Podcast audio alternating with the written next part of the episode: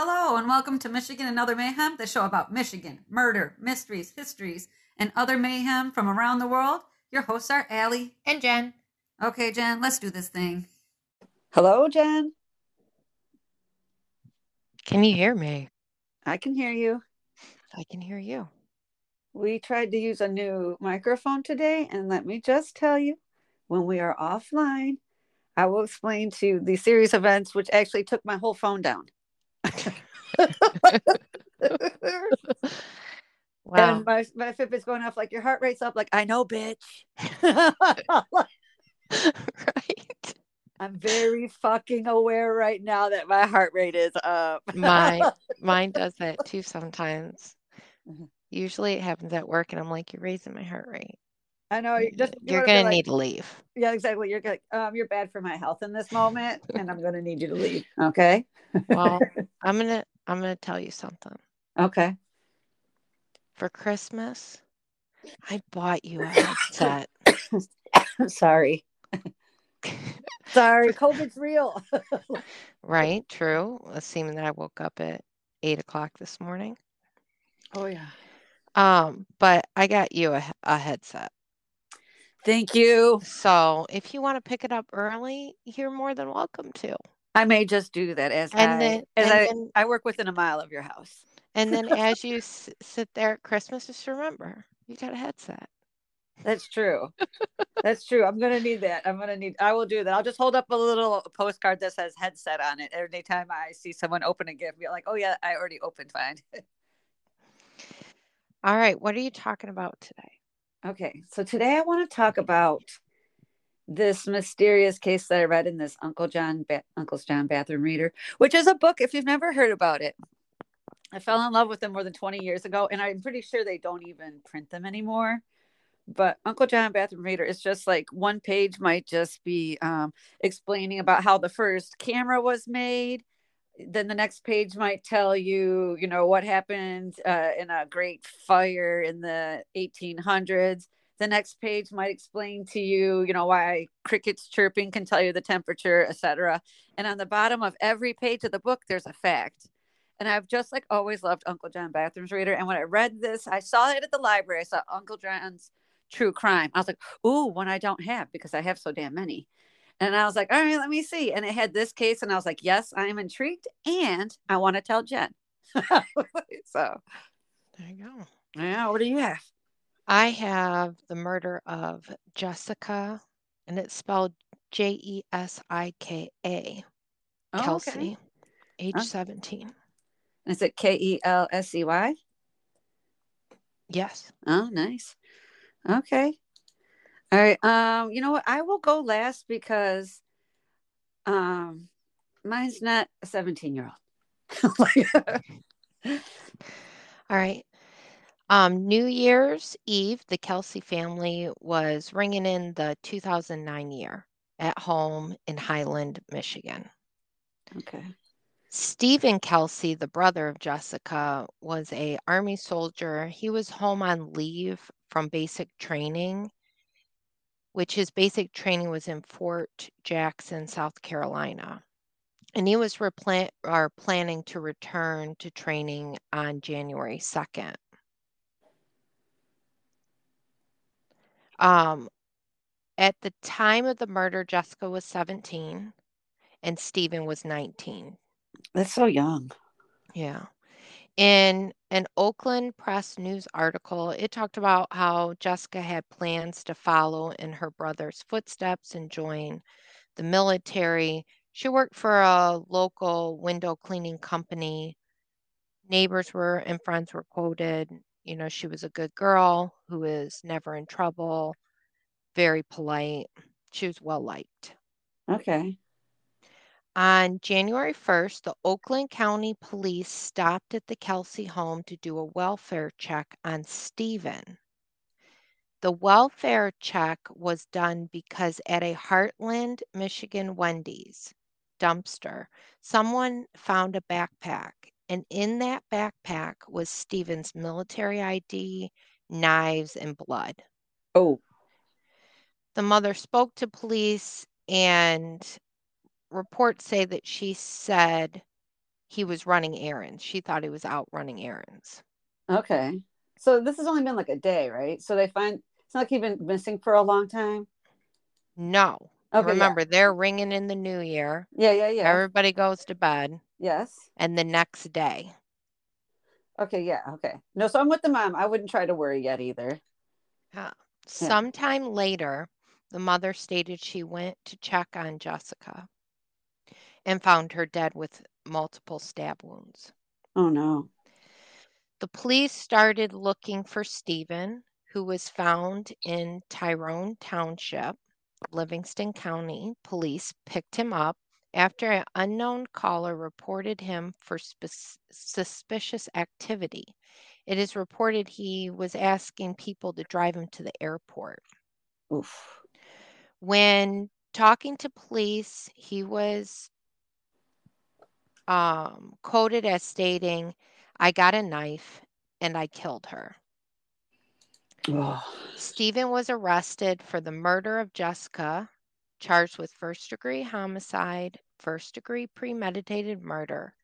He waived his right to a preliminary exam, and during his arraignment, he stood mute and the court put in a not guilty plea. In the autopsy report, she was stabbed multiple times, including the throat and eye.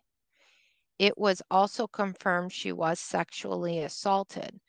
They stated she was alive several minutes after being assaulted. Oh no. During Stephen's arraignment, a police officer stated Stephen murdered Jesika, left the house, and headed to Hartland, either by foot or hitchhiking. Went Okay. to went to an ATM, went shopping, and then got a hotel room where he cleaned himself up. He then traveled to Tyrone Township in Livingston County. And during the trial, the prosecutor played interview tapes of Stephen where he recounted what had happened the day of the murder. Everything was going was good. He was drinking, playing darts. Everyone had went to bed but him. He attempted to have sex with Jesika. He stabbed her twice and said her dying words were Stephen why. Oh. It actually came out in trial that when the two were 12 and 13, they got caught having sex together. oh no. So I don't know if he thought at this point um, he could do it again. I don't know. He Uh, talked he talked about how after he stabbed her, he stabbed her in the eye because she she was in pain.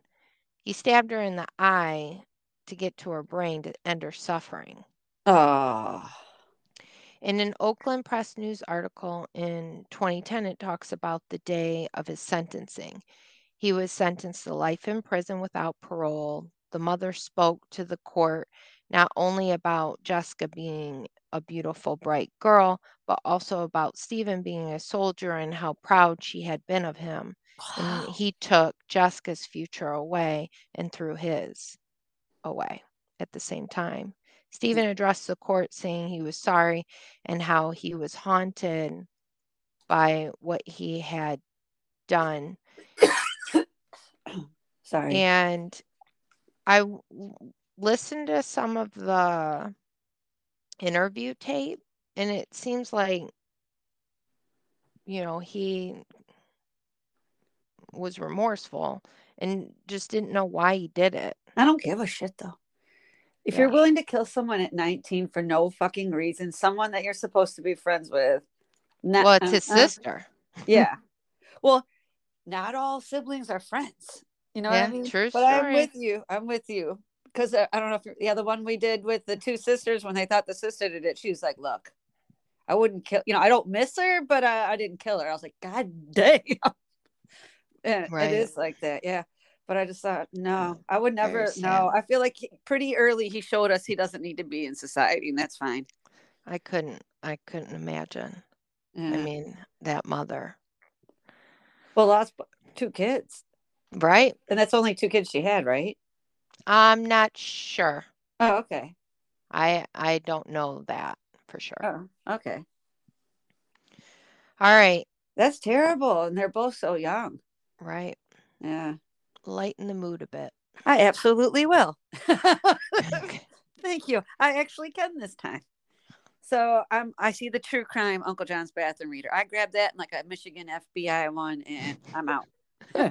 you know I love the library. Okay, everybody support your local library. It's amazing. There's books there. All right. So I read this story about Jean Ann Cone's death, and there's all these twists. So I did what I do. I go to the internet to find newspaper articles because you know I want to corrob- corroborate all the additional details. And so I noticed this pattern in all the articles, and then I'll talk about it afterwards about why I was just like, let's just be real. But anyways, I ended up using because there's a couple articles I was like, immediately skip, immediately no. So the ones I did use was abcnews.go.com, Washington Post had um, an article by Vicky, and her last name is spelled C H A C H E R E, like chair. I mean, I don't know. It's probably Hmm. spelled something. It's probably pronounced way more beautiful than that. But I was like, I bet she has heard a million gazillion pronunciations of her last name. Right. Right? So I'm going to tell you what happened. Here's my understanding on what happened Friday, March 28th, 2003. Jean Ann Cone, she went to the annual benefit gala for the Tampa Museum of Art. Jean Ann was a socialite, and these types of evenings were very typical for her. Jean Ann's husband, Douglas, he was away on business trips, so Jean Ann attended the gala by herself. Douglas was frequently gone during the week to support his industry, so he was often gone during the week and only came home on the weekends. So that's also very usual for them. Nothing's wrong, nothing wrong. So Jean Ann, who was 25 years old, I mean 25, by no means was she 25. She was 75. Okay. I don't know why the word 20 came out of my mouth. This woman was 75 years old, and I'm so sorry I said the word 25. And so she's 75 years old. She was someone who was described as the life of the party. Jean Ann enjoyed raising champion bulldogs. She was known as a philanthropist. Jean Ann had a secret fund called the Cone Charity that she used to help people with animals. So, say someone has a vet um, bill that they can't afford and their pet needs veterinary services, she would say, Oh, just charge it to the Cone Charity instead. And that would just be her paying the bills. Yeah. She raised three kids to adulthood with Douglas. Everything's golden. And on the night of the 28th, Jean had consumed a lot of alcoholic drinks. So her friend Bobby Williams decides to follow Jean home, you know, drive behind her to make sure she gets home safely. Bobby watches as Jean Ann pulls her Rolls Royce into the garage at her house, and she then closes the garage door behind her. Bobby's like, okay, everything's safe. So she backs out of the driveway. She drives home, and she becomes the last person to see Jean Ann Cone alive. So, Norma Gote, her husband, worked for the Cones for several years. Norma, her, Norma herself had just become employed as a part time housekeeper in the last few months at the home. And the day after Bobby chaperoned Jean Ann home, so Saturday, March 29th, 2003, Norma shows up at 5 p.m. to perform her duties. So the first thing that Norma saw that she was like, okay, this is really unusual was Jean Ann's bed. It was neatly made and that was a task that Jean Ann typically left for Norma to complete. So she never made her bed. She she left it for the help. So Norma sees that the bed's made and doesn't go, oh look, she made the bed. She goes, oh no, she must have spent the night at a friend's house because she doesn't make her bed. And then Norma just keeps going. A little while later, a friend shows up to take Jean Ann out, and the two of them agree to go to a baseball game together. And the only thing that Norma could do was to tell the friend that she's not sure where Jean Ann was and that maybe she forgot about the game. So Jean Ann's friend leaves, without her disappointed and done with her duties at 7 p.m. Norma locks up the house and she goes home. She never saw Jean Ann at the house on Saturday. When Jean Ann missed a lunch date the following day, Sunday, that's when people really begin to worry. So Julian McGill is Jean Ann's daughter, and she received a call that Sunday asking about her mom's whereabouts. And after not being able to contact Jean Ann, Julianne immediately drove to her parents' house and she begins to look around. And it's not until she looks into the garage that she's able to find her mom. So, what do you think happened? I don't Hello? know. I don't know. What happened? Okay, I'll tell you. Yeah. So, Jean Ann's Rolls Royce, it's in the garage, uh-huh. and there's a large puddle of antifreeze pooling underneath it, and the windows are rolled up and the doors are locked, and Jean Ann's dead body is slumped over in the driver's seat. What the heck? Yeah. So, looking at her desk, the facts of the case are as follows, right? Both the garage door and the house door, um, leading, you know, the door leading to everything's closed. Jean Ann had a blood alcohol level that was 0.18.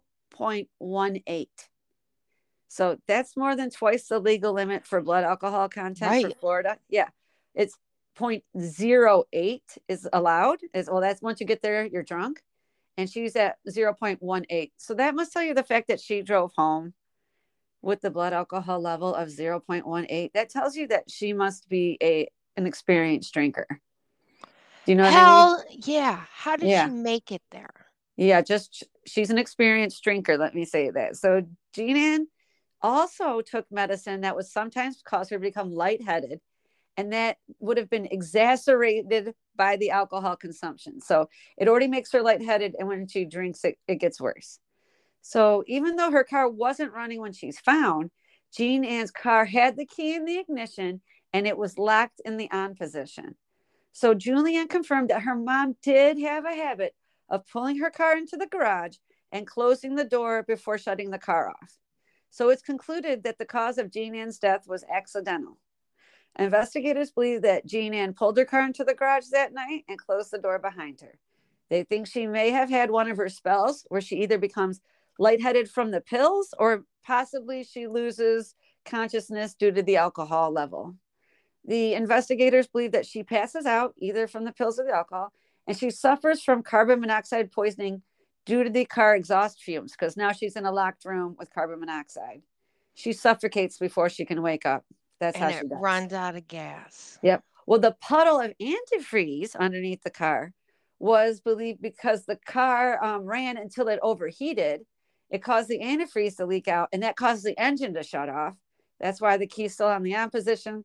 The car's turned off, and when Julian finds Jean Ann. So at, at this point, everything's looking like okay, very explainable. Jean Ann's Douglas husband, he returns home um, to Tampa when he hears about Jean Ann's death.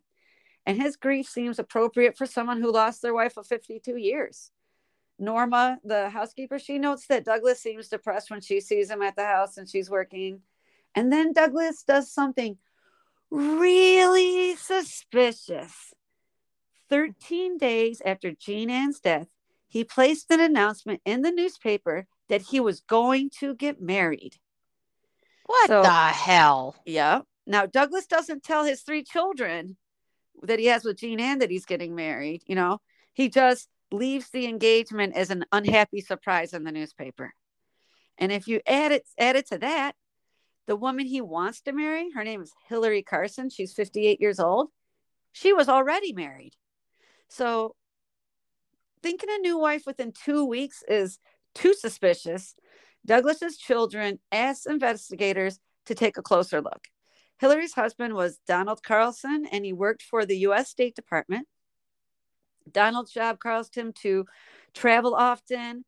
And even though they'd been married for 20 years, because of his traveling, very few of Hillary's friends had met Donald. The couple themselves were enough, you know, had enough contact. They have two kids together. They have a beautiful 67 acre ranch that they share together for decades. And the investigators begin to compare the home of Jean Ann Cone and her husband Douglas against the home of Hillary Carlson and her husband Donald. So they're in the same elitist social circles in Florida.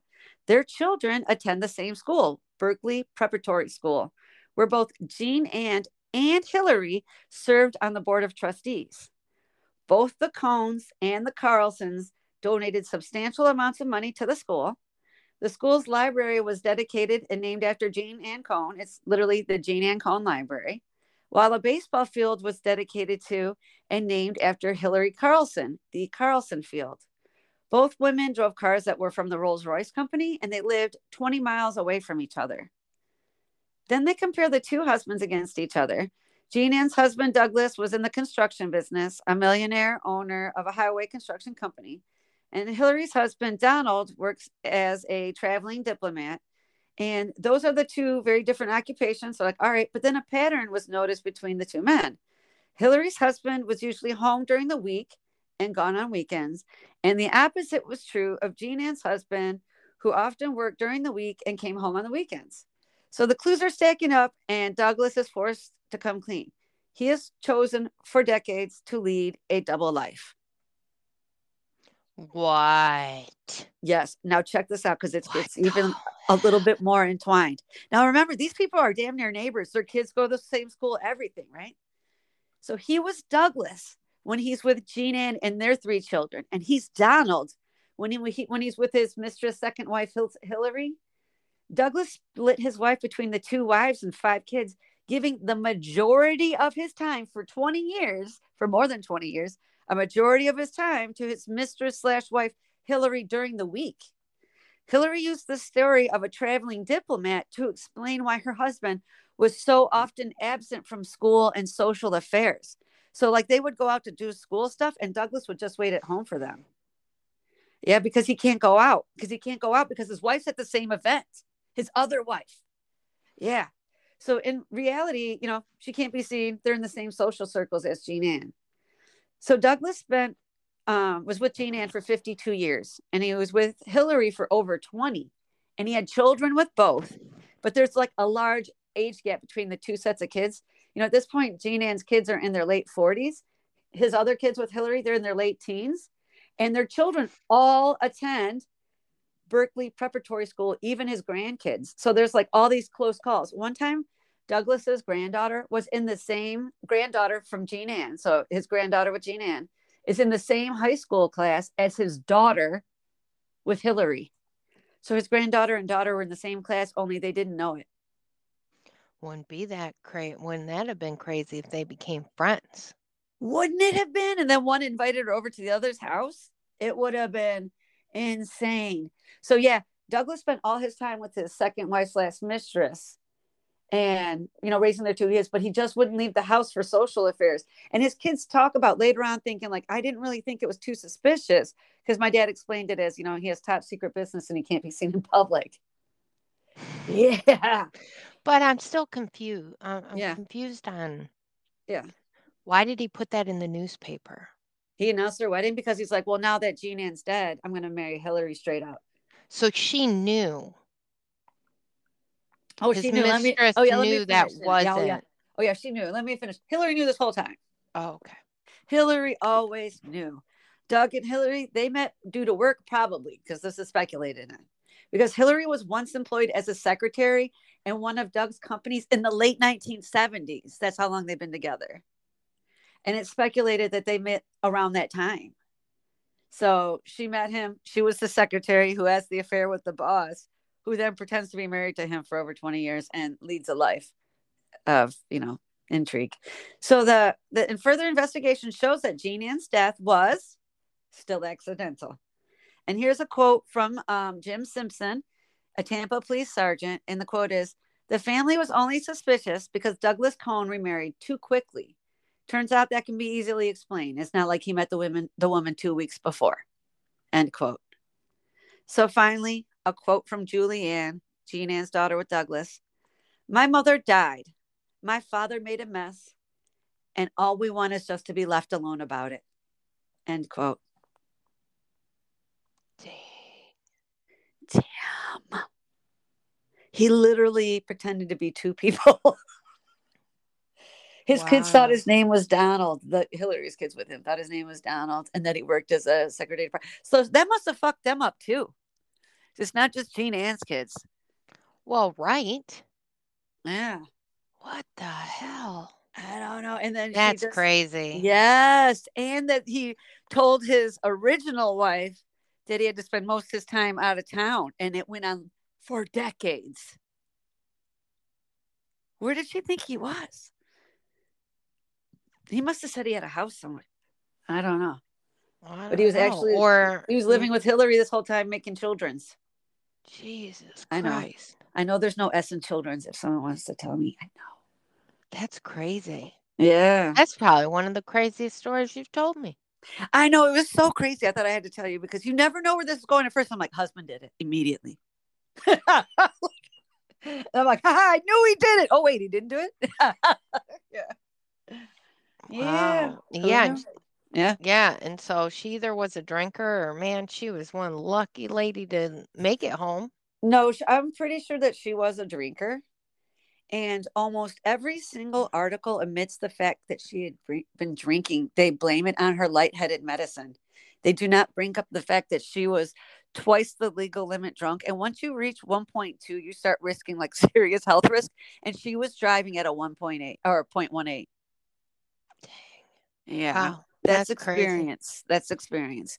And someone who, um, you know, someone has maybe an issue with alcohol when they drink and take medicine at the same time when it's really bad for their health. Like if you don't have a problem with alcohol, you just stop drinking it.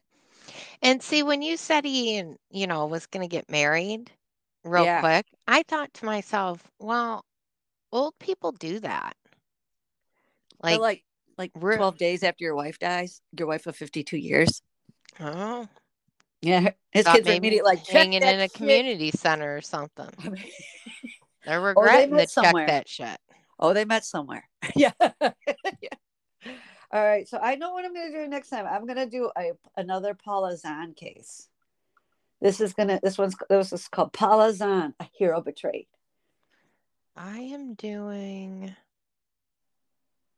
a case from the 80s. Oh yeah. Teenager. It's okay. another teenager. That reminds me. In a few episodes, I got a couple um kidnappings off the FBI book I borrowed, and I was thinking that um everybody comes back alive, so it's a really easy kidnap to go over. A couple What? kidnappings. What happened to Discovery Plus? Oh, I'm still watching it. The Paula You're on run. Discovery Plus. There's a couple like the next. I have four right now available for you with Discovery Plus. Okay, I'm just working on the FBI one. I just need time. So what happened was I just keep going with the I. Okay, there's a new one I tried to write last night. It's called Chaos in Court, and when I began watching it is when I realized that okay that there's no description. So like the description will just be like a prosecutor blows up you know, blah blah blah. So you don't it doesn't say the state or the person's name so that you can look anything up. So the very first one I do on it, I just have a couple different ones and then a Michigan one. And then I figure out the formula and I'm like, oh, okay, just follow the Michigan ones. I figure out, you know, the formula of the show. But I've got it. It's just basically people fighting in court. And I do want to say there is a dude that um terrorized his ex-girlfriend and when her kids beat his ass in court. He didn't look so tough. he did not look so tough. Let's just say that he did not look so tough. but yeah, I can. I- I've got a lot of Discovery Plus, and I got some library finds. All right. Well, All until right. then. All right, I'll talk to you later. All right. Bye. All right, bye.